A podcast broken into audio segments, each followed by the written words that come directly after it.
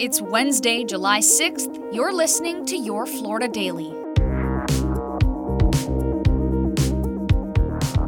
I'm Katrina Scales. A Florida police officer is suspended from the job after officers say they found him intoxicated behind the wheel in full uniform. Officials say Oscar Mayorga was on his way to work for the Apopka Police Department in Orange County when he was pulled over in Eustis.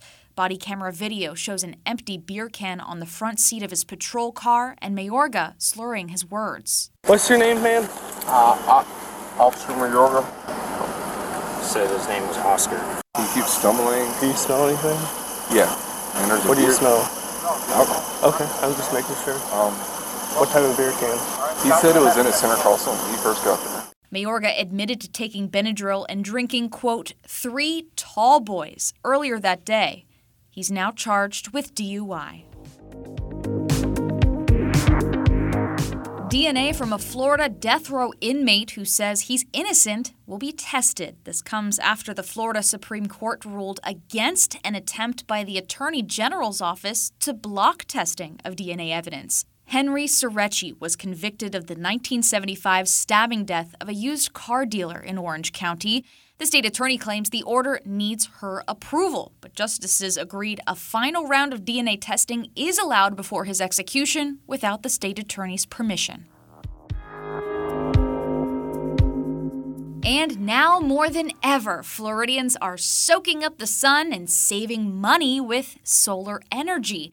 According to Florida's Public Service Commission, there has been a 44% increase in the number of customer owned power generators in the state from 2020 to 2021.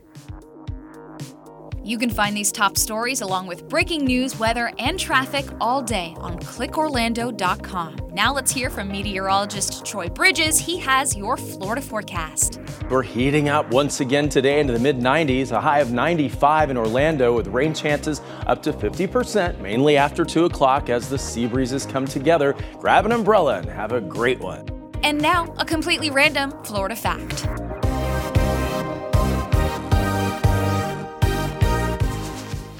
Look like dinosaurs because they are. Let me explain. In 2016, a Miocene fossil skull of an alligator was found in Marion County.